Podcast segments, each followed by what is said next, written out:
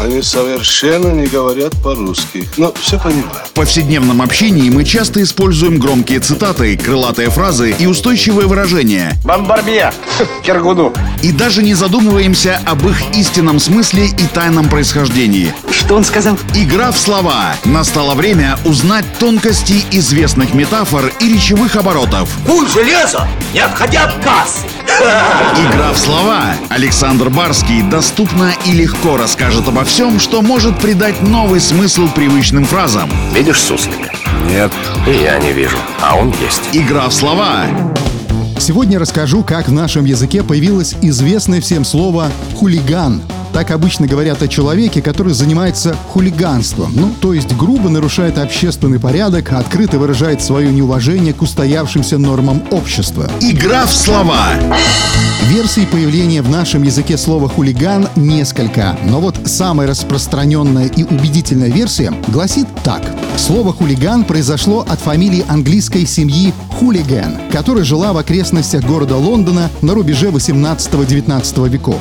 Должен вам сказать, что это та еще семейка была, хулиган. Она имела прескверную репутацию. Это были уличные бродяги, прыткие на скандалы и безобразие. Попирая все юридические и моральные нормы, родичи во главе с Патриком Хулиганом промышляли в округе разбоем, дебоширили и участвовали в погромах. В общем, были абсолютно жуткими типами. Даже знатные лондонцы нередко страдали от набегов семьи хулиган. Дурная слава об этой асоциальной семейке разлетелась по всей Англии. Вскоре фамилия разбойников хулиган вошла в лексикон лондонцев, которые начали так называть городских озорников и всех тех, кто бунтовал против устоявшихся порядков. Особенно широко слово «хулиган» использовали в Скотланд-Ярде.